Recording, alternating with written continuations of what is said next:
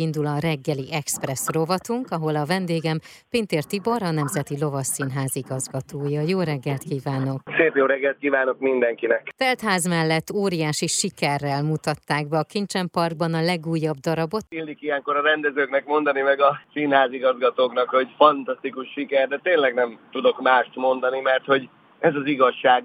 Három előadásból mind a három után állva tapsoltak a nézők, ami egyébként nem mindennapos, mert bár általában nagy siker követi és koronázza a produkcióinkat, de az álló taps egymás utáni előadásokon ez nagyon ritka, és én azt gondolom, hogy nagyon összeálltak a csillagok, az eddigieknél, az összes eddigi rendezésemnél és produkciónknál is látványosabb lett az egész, ez nagyon sok mindennek köszönhető, többek között a jelmezeknek. A. Nemzeti Lovasszínház ugrott egy egész komoly mércét jelmezek tekintetében. Én azt gondolom, hogy beléptünk a világ lovas sóinak a színvonalába, hogyha jelmezekről is beszélünk. A repülő lovak, szárnyas lovak, a Lucifertől kezdve a fehér lófián keresztül a kapanyányi manyók és a riffmadarak jelmezei, azt kell, hogy mondjam, hogy világszínvonalúak. Egyébként Csaba Kriszta jelmeztervező és jelmezkészítő csapatának köszönhetően. Mm. Ez az egyik ok. A másik, hogy megnyitottuk a Kincsen Park tribün felőli oldalát, tehát Igen. kivettük a Lovasszínháznak ezt a falát, és beépítettem az ótribünt,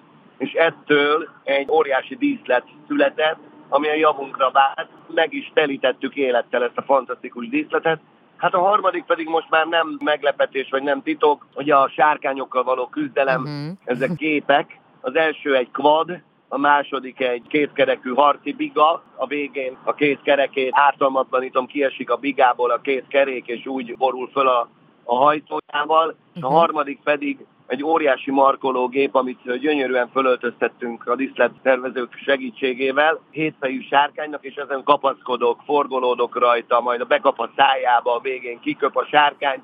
Mindez nyilván kellő viccel és iróniával uh-huh. fűszerezve, de azt gondolom, hogy tényleg átszínvonalú látványt prezentálunk. Úgyhogy ez az egyik fő csapás, amit elmondtam, hogy a látvány. A másik, uh-huh. aminek köszönhető, az pedig a maga zenei világ, ami Varga Viktor keltett életre, az a Varga Viktor, aki eddig popzenészként volt ismert, de kiderült hogy kitűnő színész is, uh-huh. hiszen játszik az előadásban, ő a Kapanyányi Monyok, ő írta magát a musicalt, csodálatos magyaros motivumokkal, magyar népdalokkal, magyar népdalok motivumai ismerhetőek fel a musicalbe, ez volt direkt a kérésem, hogy ilyen musicalt szeretnék, hiszen a Fehér Lófiához természetesen a magyar folk passzol, mind zenei világban, mind kiállításában úgy érzem, hogy a látványtól és a zenétől, az egész lelkületétől tényleg ugrottunk egy nagyot, még látványosabb lett minden, mint eddig, úgyhogy nagyon sok szeretettel várjuk majd 21-én és 22-én az érdeklődőket. Azt olvastam még, ez sokkal régebben a bemutató előtt volt, mondatokat mondtál, hogy szükségünk van a mesére,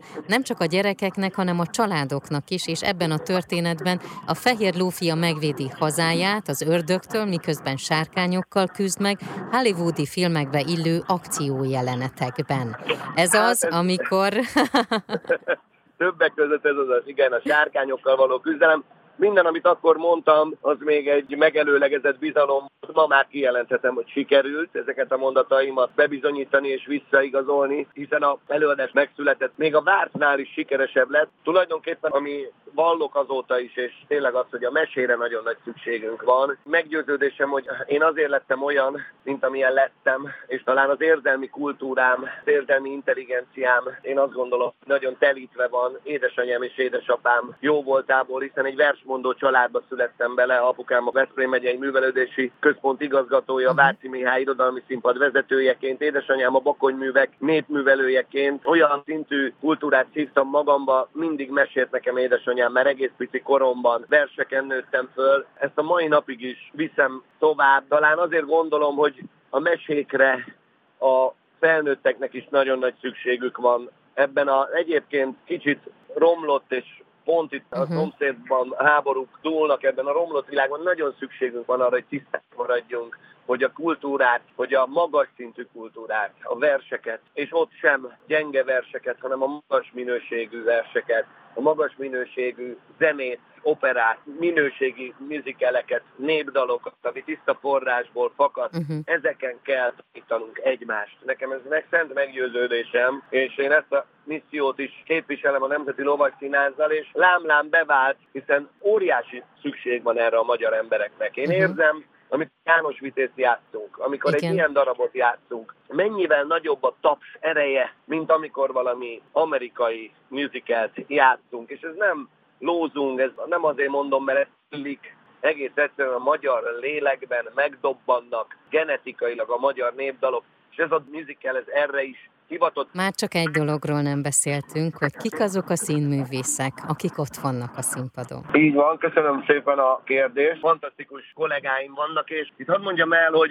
a Nemzeti Lovasszínház művészei speciálisan képzett. Ők olyanok, mint az artisták. Magas színvonalon énekelnek, magas színvonalon lovagolnak, lovat idomítanak, és különböző veszélyes kaszkadőröket meghazudtoló feladatokat végzünk. Ez a csapat, ez a Nemzeti Lovasszínház csapata. Ők olyan művészek, akiknek a nevét nem lehet kereskedelmi televíziókban hallani, de ha eljön valaki hozzánk, akkor ígérem, hogy egy életre megjegyzi. Ilyen például a fiatal fehér lófiát játszó Mohácsi Márk, ilyen a bronzhajú királylánt játszó Ambrus Izabella, ilyen a Griff madarat játszó I. Jennifer, ilyen aranyhajú királylánt játszó Bányabölgyi, Donáta, Bence Sándor, Gazdig Dávid, aki Lucifert játsza, és hát azért hadd említsem meg a játszai díjas Papadimitriu Atinát, aki ma már nem import színész, hogy ilyen csúnyán fogalmaznak, uh-huh. nem vendégművész. A Papa Dimitri Attina szívében is és lelkében is a Nemzeti Lovasszínház társulati tagja lett, és majdnem minden darabunkban főszerepet játszik, úgyhogy természetesen emellett van 30 tagú tánckarunk, nagyon komoly csapatot üzemeltetünk, hogy én csúnyán fejezzem ki magam, komoly technikai háttérrel, lett falakkal,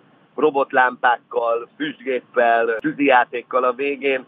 Úgyhogy itt mondanék köszönetet itt a rádió riport keretén belül a csapatomnak, és mindenkinek persze már sokszor megköszöntem, de nem lehet elégszer hogy ennyire fantasztikusan tudunk működni. Én pedig akkor kívánom, hogy most május 21-én és 22-én, tehát szombaton is vasárnap szintén telt ház előtt lehessen a Fehér Lófia előadás, és aztán minden soron következő előadás is. Nagyon szépen köszönöm. Nagyon szépen köszönöm.